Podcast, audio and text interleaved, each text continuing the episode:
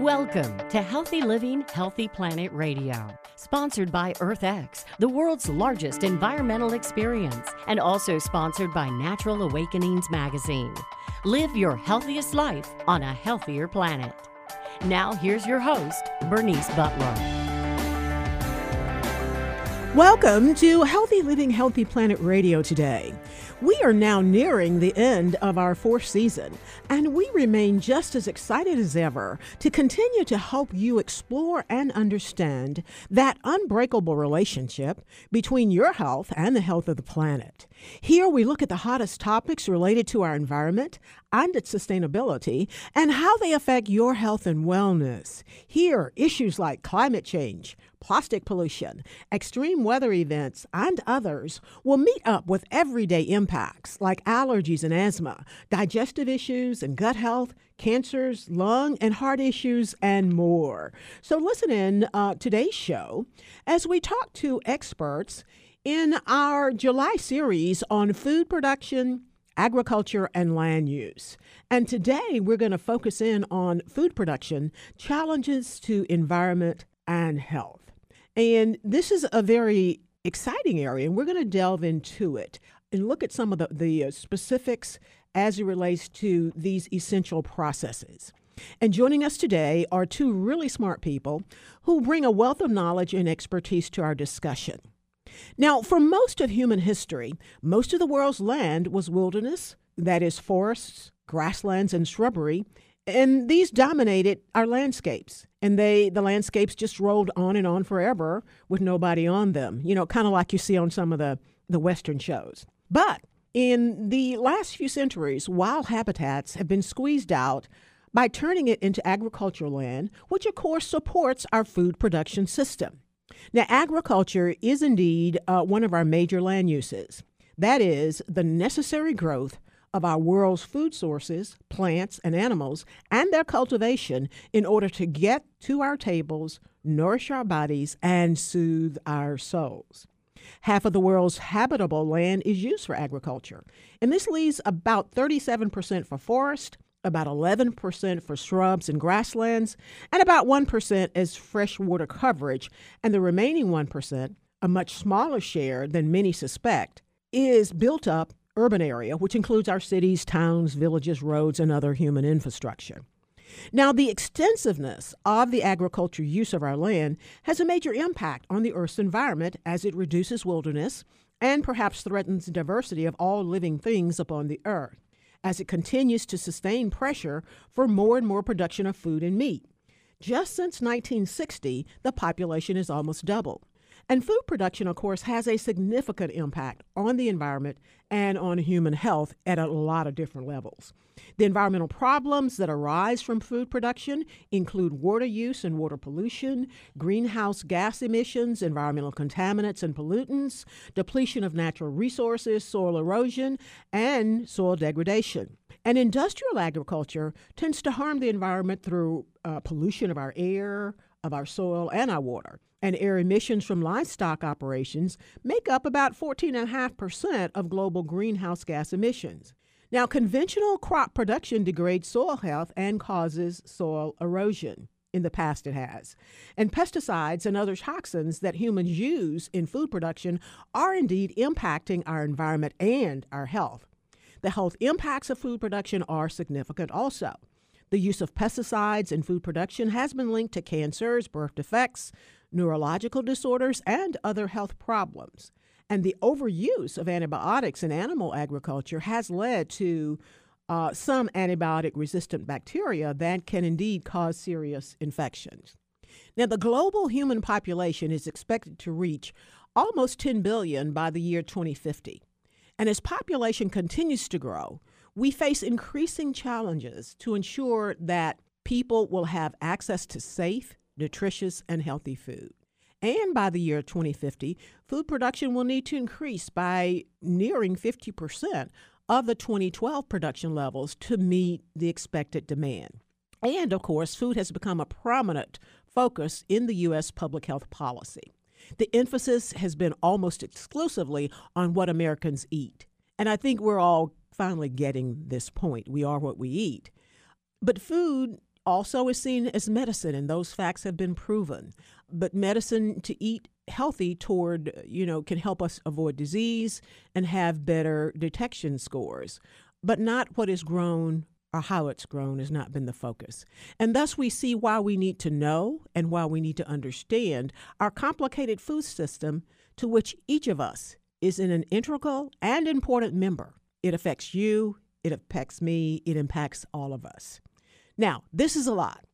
But here today to help us unpack and explore some of this are some very smart people. We have with us Judith McGeary. Judith is an attorney, an activist, and a regenerative farmer. Judith has become a passionate advocate of sustainable agriculture, and she and her husband have established a small farm raising grass fed beef and lamb, along with garden produce and orchard fruits. In 2006, Judith founded the Farm and Ranch Freedom Alliance. We call it FARFA. And she founded that to promote common sense policies for local, diversified agricultural systems. Judith served as the vice chair of the USDA Secretary's Advisory Committee on Animal Health for six years, and she was a founding board member of the Farm to Consumer Legal Defense Fund. Welcome, Judith. And did I get all of that right? Yes, you did. Thank you so much. And thank you so much for making time to to join us. I know you all are getting ready for your big annual conference, which is really an amazing conference, even for people who are not farmers. It really helps to educate the, the, the rest of us as well. So thank you again for being with us. Our other guest is Kurt Rosentrater. Kurt is a professor at Iowa State University and visiting professor at Montpellier University in France and at Isara School in France, where they teach agroecology. And I want him to tell us more about that. Kurt calls himself a food engineer. He is a teacher, a researcher, a scientist, an engineer, and an author. Kurt is a multidisciplinary creator whose work encompasses grains, foods, biofuels, beverages, or beverage alcohols, and sustainable approaches to agricultural systems. Thank you, Kurt, for being with us. He's been on our show a couple of years ago. And did I get all that right about you? I think so. Thank you very much. It's a pleasure to be here today again and thank both of you all for being with us. I want to start out, and we don't have a whole lot of time before we go to break, so if I have to stop you, we'll just continue on the on the other side. But I want to start out with you, Kurt, and if you could tell us a little bit about what are the some of the key health concerns associated with modern food production methods. So that's a complicated question, and I will sort of respond by talking about context and location. Okay. So if you're talking about agriculture in the U.S., we've got a very diverse system in the U.S., but we could make it even further complicated and talk about other countries. So I spend a lot of time in sub-Saharan Africa working with villagers and small farmers and the challenges and problems that we see uh, in Tanzania or Rwanda or Malawi are in some respects similar, but completely different than the challenges we have here in Iowa. So the question itself is complicated, and the answers, there's unfortunately no one size fits all answer. So agriculture in Texas, agriculture in Iowa, agriculture in Malawi, how do we produce food and agricultural products that can help meet our needs, our children's needs, society's needs? It, it really depends. What are some of the health concerns, though, that may be common uh, across the spectrum as it relates to our modern food production? So, first and foremost, nutrition, calories, protein, um, all of the things that we need uh, nutritionally to to function and to live are important across societies. But then we can ask the question, okay, GMOs, genetically modified organisms, were not extensively used in the United States and other countries, but in many other countries, they're not uh, allowed. They're still illegal to produce uh, or import. So uh, the question about GMOs is a global question. Pesticides and herbicides, we talk about those in the U.S. And we talk about those in other countries as well, because what is used or uh, allowed to be used is different in other countries. And then the question is also can farmers always afford pesticides and herbicides? And not always. So humans have been ingenious for thousands of years. We've been growing grain at least 12,000 years or more.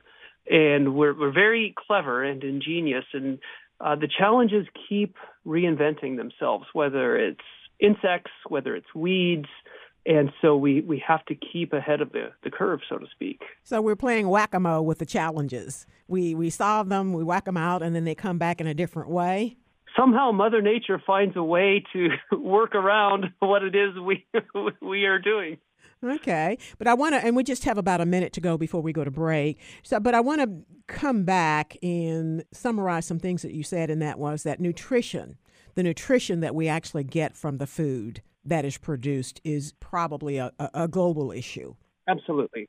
What would you say is the biggest challenge or the causation factor that's affecting the nutrition of the food that we do eat? So in the U.S., we are are lucky in many respects. We produce a lot more calories than we need. Uh, other countries, the challenge is to produce enough calories.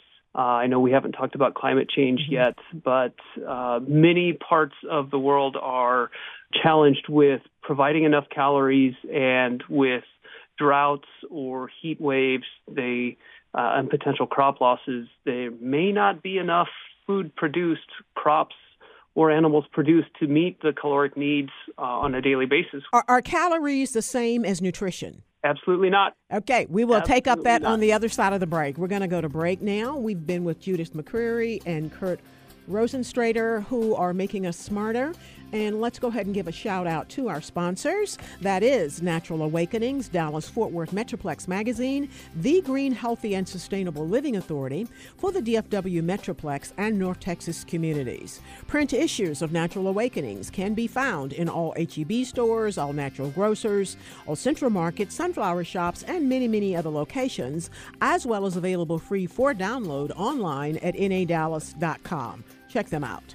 Our other sponsor is North Haven Gardens, serving the Metroplex since 1951, the most respected horticultural establishment in North Texas, offering gardening and plant education, concierge services, DIY classes, gifts, and more. Check them out at nhg.com. And our other sponsor is Lynn Dental Care practicing dentistry for over 38 years with a holistic approach, looking at the whole body, none mercury. Specializing in periodontics, Dr. Lynn is board certified by the International Academy of Oral Medicine and Toxicology. Check them out at lindentalcare.com. Thank you, sponsors.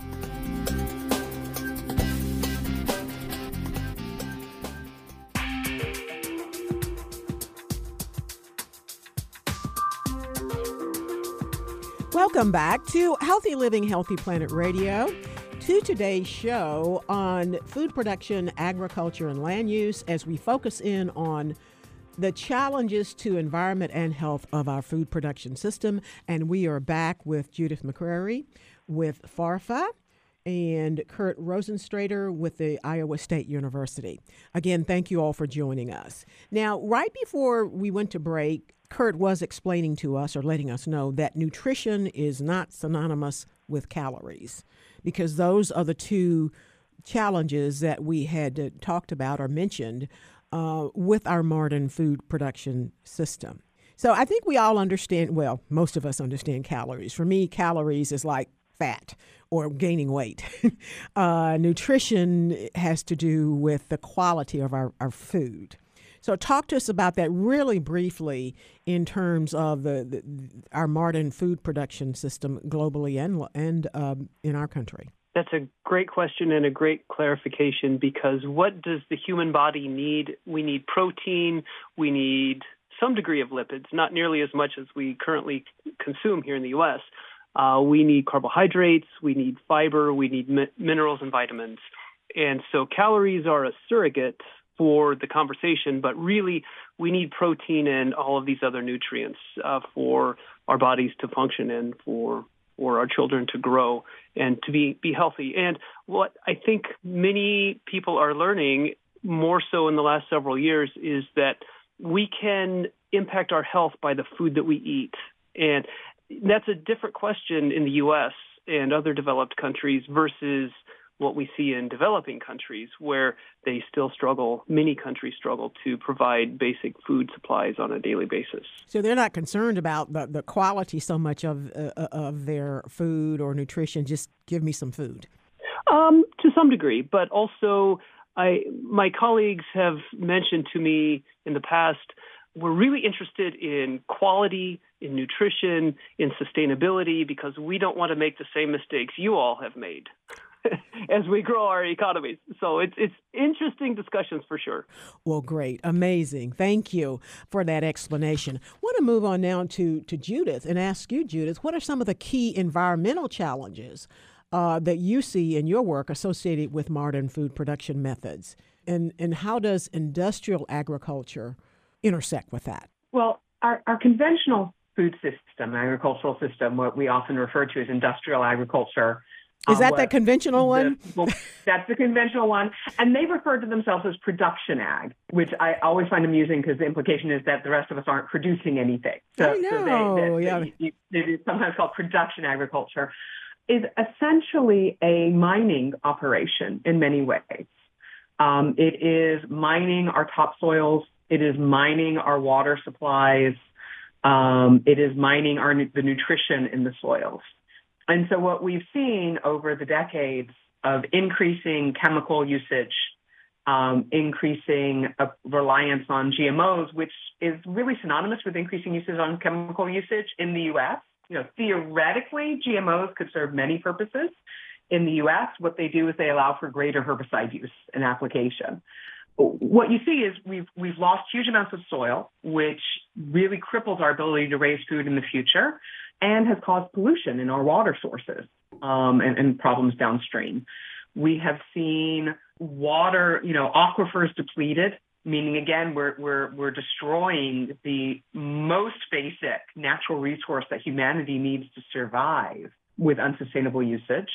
And we've seen a lot of toxins put into the air and the water and th- there isn't the science to say this chemical causes this. And in some cases there are. I mean, you know, there there there are a few linkages. Um, but what we know is we have seen skyrocketing rates of cancer and, and all kinds of chronic diseases, and that we see higher levels of many of these cancers, higher levels of Parkinson's, higher levels of childhood cancers in rural communities. Why? Again, there are, there are probably a few factors, but one of the big things that rural communities have is huge exposure to these chemicals because they get it not only through consumption of the foods that have the residues, but in our air, in our water. I say someone living in a rural community. Um, I, have an, I, I have an organically managed regenerative farm. We don't use these chemicals, but I know my family's exposed because we live in a community that uses a lot of them. Yeah, you're surrounded um, by them. Yeah, and the air doesn't stop blowing at your property line. Yeah. It doesn't. And we know, again, these affect human health, these affect um, wildlife populations, these affect insect populations, amphibian populations. I mean, it was interesting, just a personal, small microcosm of it. When we bought this property, it had been conventionally managed. And when we moved on to it, um, the nights were very, very quiet. And in the years that we've run it, good heavens, it's a racket now at night because of all of the frogs and the insect life and the and the lizards and the birds and everything that has come back to our small acreage, relatively small acreage, from the regenerative management that we do. Indeed, and I was having a conversation with the uh, state agriculture commissioner last last week, and uh, he did kind of advise me uh, some of what I know, and that is farmers are kind of bought into regenerative farming. Small farmers, individual, well, should I say non industrial farmers? Is that a correct way, way to say it, Julia? You can go. Yeah, are, are, are bought into regenerative farming, and as he mentioned, they've been doing it all alone. It's kind of a, it's kind of that necessity that is the mother of of things that we see there. But uh, Judith, how does it stack up though? Maybe in the U.S. and maybe around the world, the um, industrial farming versus our, our small to medium sized uh, farmers. Because to me, they're the conventional, or should I say traditional? What's a what's a word for them? yeah, uh, the, the, the, conventional traditional would be actually yeah, traditional. regenerative farming. Mm-hmm. I want to hit one thing before I actually answer the question, though, and I want mm. to say this. Regenerative ag is traditional ag and relearning so much of what has been lost. And it is some of the best cutting edge science I've ever seen. I, I have an undergraduate degree from Stanford in biology, and so, you know the science that goes into modern regenerative is absolutely serious science and great thinking. It's just not necessarily high tech. It is learning and studying the traditional regenerative, often indigenous methods that have been there for thousands of years, understanding them in a different way and, and bringing and integrating them into you know our culture and our, our communities. I just I can't stand the idea that it's not scientific. I just you know like this, the, the information that it's just getting by. But to answer your question, I mean, so first of all, most of the food produced in this world is produced on small acreages. Um, there are numerous UN reports out there that have looked at it and said the best way to feed the world is with small agroecological based systems. Um, and agroecological is another system, and Kurt, I think you know this is his his mm-hmm. bailiwick, but I'll, I'll dive into it a little. It overlaps with regenerative. They aren't identical terms, but it's still based on this idea that you're working with the system, you're working with the natural ecology and making use of it, rather than basically just feeding the synthetic chemicals, killing off things with pesticides and herbicides, and, and trying to structure it as, a, as an industrial system. When you get into it, well run regenerative systems can outperform and outproduce the conventional chemical based ones.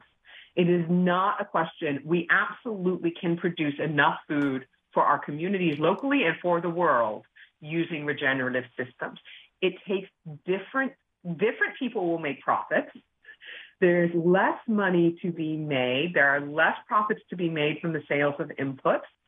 It takes much more individualized attention to the system. It's not as easy to follow. It's not the, there's not the schedule that you get with the conventional system, but absolutely we can produce enough food. It is not about oh, well, can we balance the small farms and then the big farms are the ones that actually produce food for people? It, it, that's, that's a fallacy that's based on really, really, really badly done science. We have just about a minute to go before we go to break, and so I'm going to go back to my minute man, Kurt. I always get you right before we go to um, to break. And talk about, uh, Judith mentioned agroecology, and I want to talk about that as well as the quote, what you mean when you say food engineering and how that intersects with modern agriculture and our productivity and industrial farming as well as uh, small farms. This is a set of complicated questions. Yes, it is. uh, I think it's going to take more than a minute. Yeah, if you can um, start, and we'll, we will have to get back with you on the other side because we just do have a minute, I'm being told. So, food engineering is a discipline that trains students um, how do you manufacture, how do you process raw ingredients into final food products. Think about, you know, designing slaughterhouses for meat production, pasta plants, uh, food factories, basically. How do you sterilize milk and bottle it and package it and you know think about all different kinds of foods that go through some type of a processing and that's what what uh, food engineering is it's not the genetic modification it's, when you think about genetic engineering. Well, you kind of mentioned another word there that, that kind of puts up a red flag, and that is food processing. So, food engineering yep. is, is another word for food processing. Exactly, exactly. And then the idea of agroecology. This is you know, it's as uh, Judith had mentioned. I think we as Americans have developed a lot of technologies over the years, but I think we also have a lot to learn from the rest of the world, especially in terms of uh, working with nature as opposed to against nature. Okay. Well, we're going to go to break now, and we will be right back on the other side with Kurt Rosentrater with Iowa State University and Judith McGeary with FARFA. Thank you all. We'll be right back.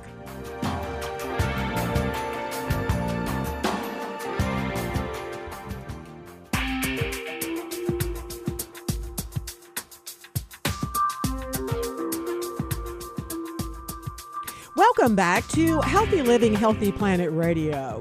To today's show on food production, Challenges to Environment and Health. And we are back with Judith McGeary, who is with the Farm and Ranch Freedom Alliance, FARFA, and Kurt Rosentrater with Iowa State University. And they really are making us smarter, and we really do have a lot to cover as it relates to our, as Kurt keeps reminding us, our complex food production system. So I want to go back to Judith. And you mentioned earlier as we were talking about GMOs. So I want to kind of talk about some of the risk or intersections with GMOs and other things that are kind of put into our food system and how regenerative agriculture is indeed can and does make a, a real difference. So I want to start by saying that almost all of the technologies that we talk about, including genetic engineering, have a theoretical possibility to do positive things. Like there, there, there isn't somehow a this could never be good. Mm-hmm. But let's be clear about how all of these new technological approaches are are driven in our country. I'll, I'll talk specifically about you know the United States, mm-hmm. and that is it is a for-profit focus from a handful of large companies who already have an immense amount of control over the system. And so they fund the research, the, most of the research at the academic universities is funded by these same companies who stand to profit, not only using GMOs as the example, not only from the patented seeds of these ge- genetically engineered crops, but also from overwhelmingly the chemicals that they are used in connection with. And so, you know, I get, I, have had people tell me, and say, well, you can't say all genetic engineering is bad. I'm like, you're right. I, I that, give me specific examples and we can look at each specific example. But overwhelmingly, what GMOs have done is play into a system where what we have is immense amounts of consolidation and monocultures. So there's a handful of seeds, a handful of plants that is, you know, a huge percentage of our food system. And if these plants get hit by an illness, by a disease, by a pest. We've seen over and over and over over centuries that outcrossing is vital, and we've lost that biodiversity to outcross. We've lost that resilience. And so, before we even get into the question of human health effects of, of these GMOs, we have to realize that the system they've built, where there's a handful of companies that control overwhelmingly you know, the acreage that is planted in this country and the fragility of it is a problem. And then you get into the point of, of the health issues. And again, most of the health studies have been funded by these companies. They, they, they, they pay for the research right. and decide whether or not to release research. They're overwhelmingly short term studies that look at animals for a few weeks, maybe a few months, not the entire lifetime that we are eating these foods. And many of the times they aren't even really looking at health outcomes or, or what we would consider significant health outcomes. So as a contrast, one of my previous board members, Howard Vlieger, did a, a great study on the effect of feeding GMO feed to pigs and found effects, numerous different effects, but was criticized by industry because he didn't just look at their weight gain. Because, geez, if the animals are gaining weight well, that's all that matters in industrial production agriculture. Well, I think most people would be like, I, I think I might be a little worried about other health issues besides whether I put on enough weight in enough short enough time. That's not how we measure health for humans. Indeed. But that is literally the, the health, one of the health outcomes that they were looking at and that they criticized him for not looking at. It's deeply disturbing. And, and we don't know all of the effects. And I can't say we do, whether it's GMOs or these pesticides or herbicides, because again, also one of the problems is all of the studies pretty much that look at the effects of these herbicides or pesticides on human health or animal health, you know, using animal studies, look at them in isolation. We're going to look at chemical A. Okay, here's the amount of chemical A you can consume before it causes, you know, kidney failure or organ failure. We're going to look at chemical B here's the amount that chemical B can be consumed before it causes, you know, organ failure or cancer. And we go on and go on and go on. And we know, again, the, the handful of studies that are there that there are synergistic effects, that when you have chemical A and chemical B and chemical C and you consume them, it can take a lot less of each of them to cause a health problem. But that's not how we regulate these chemicals in our country. Indeed. Uh, we've had a number of folks from environmental health organizations and a number of environmental health uh, doctors and specialists, and they have been ringing that bell. I heard the other week, I think it was week before last, something about biomagnification, you know, that talks about how when the plant uh, gets degraded or something happens to the plant, then it, it, it goes on up the food chain such that it, it, by the time it gets to us, its impact is really magnified. We've had a number of environmental health uh, scientists, researchers, and, and physicians tell us about what you just mentioned too.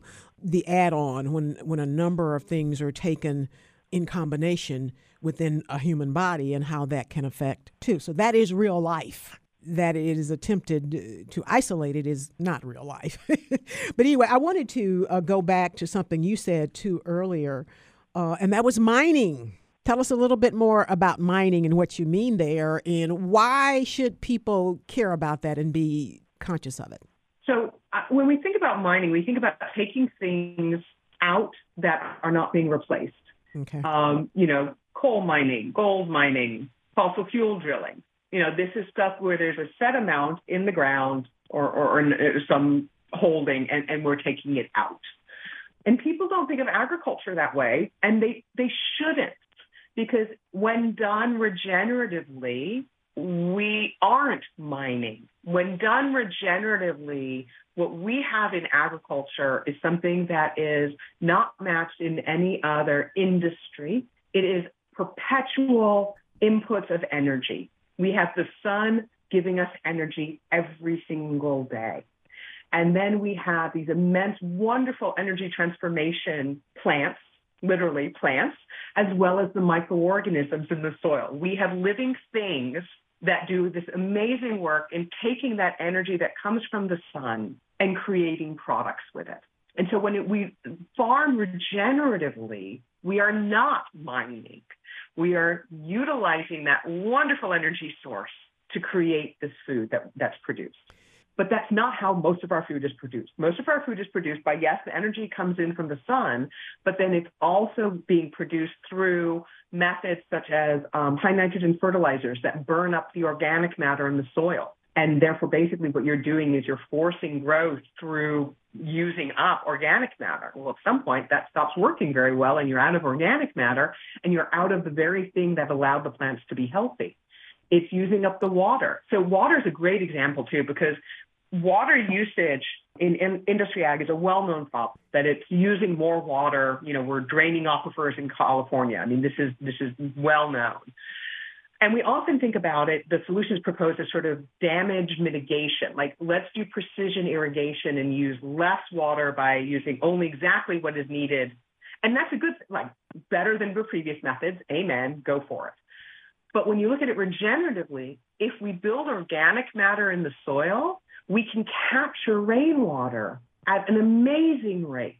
And so instead of simply reducing the damage that we're doing from pumping the aquifers, farming regeneratively flips the whole thing on its head, captures rainwater, holds it in the soil, you know, improves aquifer recharge, and actually is the reverse of mining. Is putting water, is helping the water get back into the aquifers.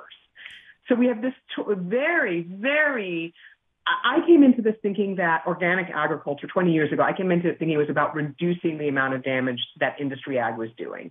And the truth is, and why I fell in love with it, is it's not about reducing damage.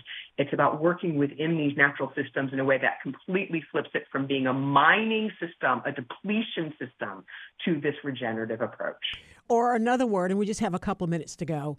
And I want to talk about because here at Healthy Living, Healthy Planet Radio, we find a lot hinges on communication or terminology. And so for the last two or three years, regenerative has been it. And I can tell you, most people outside of us who care about this or into green and healthy living probably don't get regenerative. And, you know, sustainable is another word, but sustainable has been thrown around a lot and perhaps has lost its I don't want to say its importance but or its significance but maybe its meaning to a lot of people. Our audience, the reason we do this is to get ordinary people in their everyday lives to understand be sensitized uh, to environmental issues and its effect on their health and their lives. And, and, and so we just find that terms are, are a lot. What's some other words for regenerative farming, Judith? Oh, now you're killing me because I, I have to admit I thought the word regenerative because I was just we can't do another term. But I, I you know what came into my head? Terms that maybe people um, can connect with. Um, restoring. And, and people ask me, I, I want, like how many women have heard about skincare products that regenerate your skin mm-hmm, cells mm-hmm, and mm-hmm. restore, restore. full vitality? Right. Like, like the idea is to take something and not only sustain it, and this is why mm. we moved away from the word sustainable in the context, because right. we have a degraded system. We have a system. Picture somebody who's got deep wrinkles mm. and bags under their mm. eyes, and it's that you know like age mm-hmm. spots. And I, am being mean, and actually, I, I admire people who age well, but mm. like think of un like somebody who looks like they've been through the wringer, mm-hmm. but the skin's still alive. Right. It can be restored. It can become healthy. The body can become healthy. And we're doing the same with our soils. We're doing the same with our plants. We're doing the same with the agricultural systems. Indeed. Good explanation. We're going to go ahead and go to break now, but I like that restorative maybe. Uh, we'll be right back on the other side with Judith McGeary with uh, FARFA and Kurt Rosentrater with uh, Iowa State University. Thank you all. We'll be right back. We want to give a shout out now to our sponsors. That is Natural Awakenings, Dallas Fort Worth Metroplex Magazine, the Green, Healthy, and Sustainable Living Authority for the DFW Metroplex and North Texas communities. Print issues of Natural Awakenings can be found in all HEB stores, all natural grocers, all central markets, sunflower shops, and many, many other locations, as well as available free for download online at nadallas.com. Check them out. Our other sponsor is North Haven Gardens, serving the Metroplex since 1951, the most respected horticultural establishment in North Texas, offering gardening and plant education, concierge services, DIY classes, gifts, and more. Check them out at nhg.com. And our other sponsor is Lynn Dental Care, practicing dentistry for over 38 years with a holistic approach, none mercury, looking at the whole body. Specializing in periodontics, Dr. Lynn is board certified by the International Academy of Oral Medicine and Toxicology. Check them out at lindentalcare.com.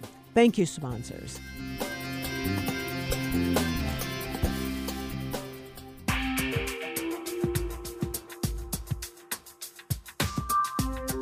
Welcome back to Healthy Living, Healthy Planet Radio to today's show on food production, agriculture, and land use as we focus in on the challenges to the environment and to health of our food production system. And we are back today with Judith McGeary, who is with the Farm and Ranch Freedom Alliance, FARFA, and Kurt Rosentrater, who is a professor at Iowa State University. And they are really making us smarter. Uh, I want to go back now to Kurt. Can you elaborate a little bit on the health risks, though, associated with artificial additives, preservatives, and flavor enhancers in processed foods, and, and how your food engineering is helping or moving the field forward in that aspect? That's a really great question. And I think as we move forward, as not just in the U.S., but countries around the world, I think scientists and societies in general are learning more about the impacts of different additives. And, you know, an example I think that is really interesting is the case study of Subway and the bread that they use. Uh, and uh, a couple of years ago in Europe, apparently a court case ruled that based on, on the science, they don't sell bread, they sell cake because of the additives, especially the sugar that uh, is used in the manufacture of, of their, their products. But you know that's that's sugar. When we think about other things, there are bleaching agents and a variety of different chemicals that are added to to every food that uh, that we eat. And you know, I, I hate to say Twinkies, but uh, if you ever look at Twinkies, carboxyl CMC, uh, which is a derivative of wood production. Uh, it's used as a preservative, but it's also used as a filler. Uh, that's just another example. I think that the science is really starting to dig into the impacts of these different additives. And you know, there there are a variety of reasons why additives are used in, in different foods. But I think the movement now is to the food industry in general to replace these artificially produced types of additives with natural.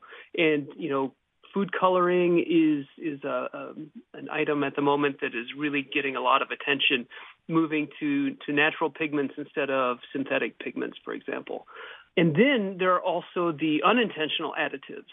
And what do I mean by that? Uh, something that's really come to my radar screen this year are different types of PFAS chemicals. I didn't really think much about it uh, until recently. So, you know, PFAS are the perfluoroalkyl uh, chemicals. You know, we think about uh, the non-stick pan surfaces, uh, Teflon, for example, but actually there are several thousand different types of PFAS chemicals that, you know, how do they get in our food system? Well, a lot of different food packaging uses those. Uh, for different reasons, plasticizers, for example, to make the, the plastic flexible. Uh, but then there's also the contamination of groundwater and the material does not decompose. Although there are some new technologies where I think there are some things on the horizon that will help break down some of those. But what we're finding is PFAS chemicals are infused through the entire food supply chain in animals, in plants, and it's definitely regionally uh, regional concentrations. But if you look at a, a map of the U.S. in terms of groundwater contamination, it's it's prevalent everywhere in the U.S. So that's what I'm really concerned about at the moment. Uh, PFAS, in addition to the other additives that we use in our food system. So, how do we move away from that into something more regenerative? That's that's going to be a challenge. Indeed, and really briefly before we, um, I want to talk about livestock before we go though. But what is the effect of GMOs, uh, genetically modified organisms? What is the effect of the GMOs on human health and potential long term effects? Oh, gosh, that is a really controversial topic. And um, from what I have read, I know there are hundreds of studies that have looked at different animal models and the impact on the health and the well being of, of different animals. And what I think jumps to my mind, it's not necessarily the the GMO grain itself, but rather the other chemicals that are used. If you look at what's happened in Europe and many other countries where uh, Roundup, uh, for example, uh, has been banned, not because of the GMO itself, but rather the impact of the herbicide on human health and animal health. And there's been uh, some studies that have been done in recent years that have looked at you know, with the advent of GMOs over the last few decades, what has that done in terms of of herbicide use and types of herbicides that are being used? And yes, Roundup has been used uh, extensively, and unfortunately, Mother Nature always finds a way.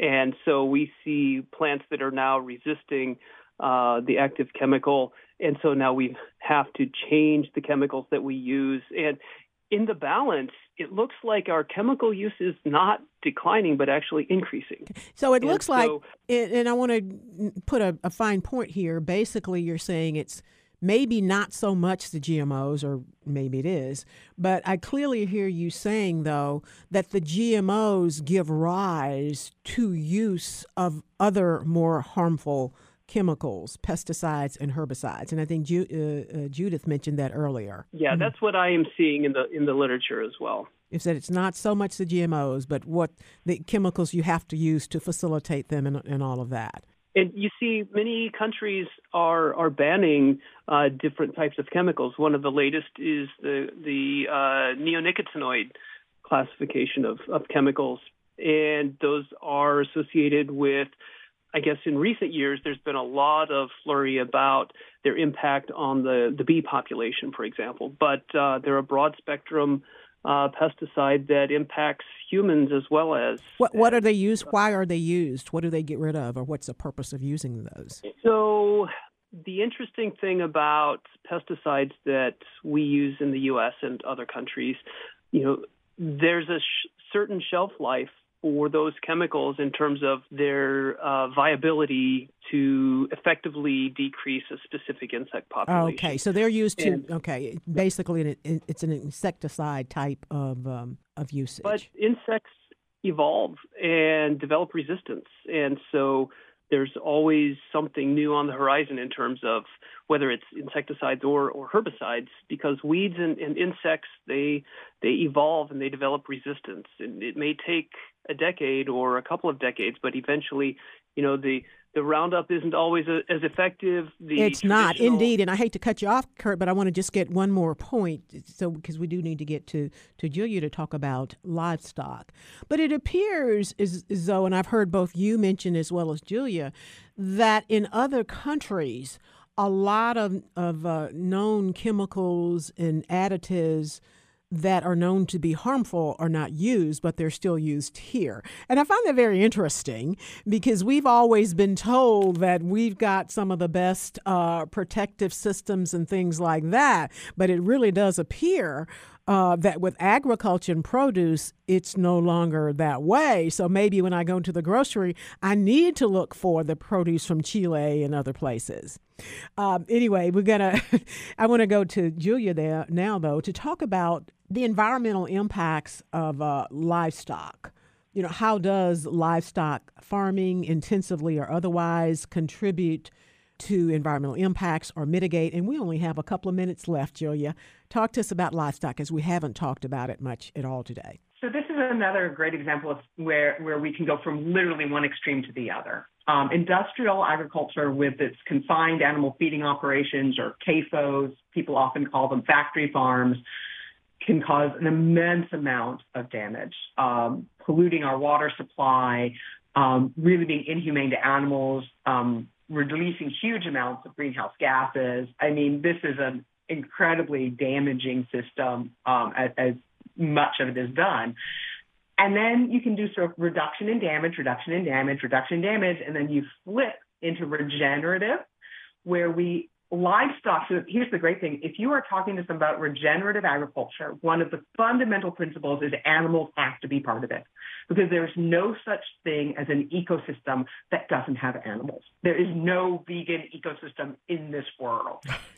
and what you find is when you manage the animals in a way that mimics natural ecosystem processes, we can actually get so one measurement, a farmer that we had keynote our conference a couple of years ago, Will Harris, did a life have scientists do a life cycle analysis of his beef, and he had carbon negative beef. He sequestered enough carbon as organic matter in his soil through his grazing that it offset all of the greenhouse gases created by the animals and the processing into meat. It was ne- it was it was positive impact on the environment from a climate change perspective. And, you know, I could take half an hour and explain the positive impacts on the water cycle, on the nutrient value of the food. Um, we can do it in ways that provide wildlife habitat, that provide for, for everything from little tiny things up to deer and, and you know, fauna. So it, it, uh, the, one of the phrases people are using now is it's not the cow, it's the how. I know, like that. And how you raise that cow.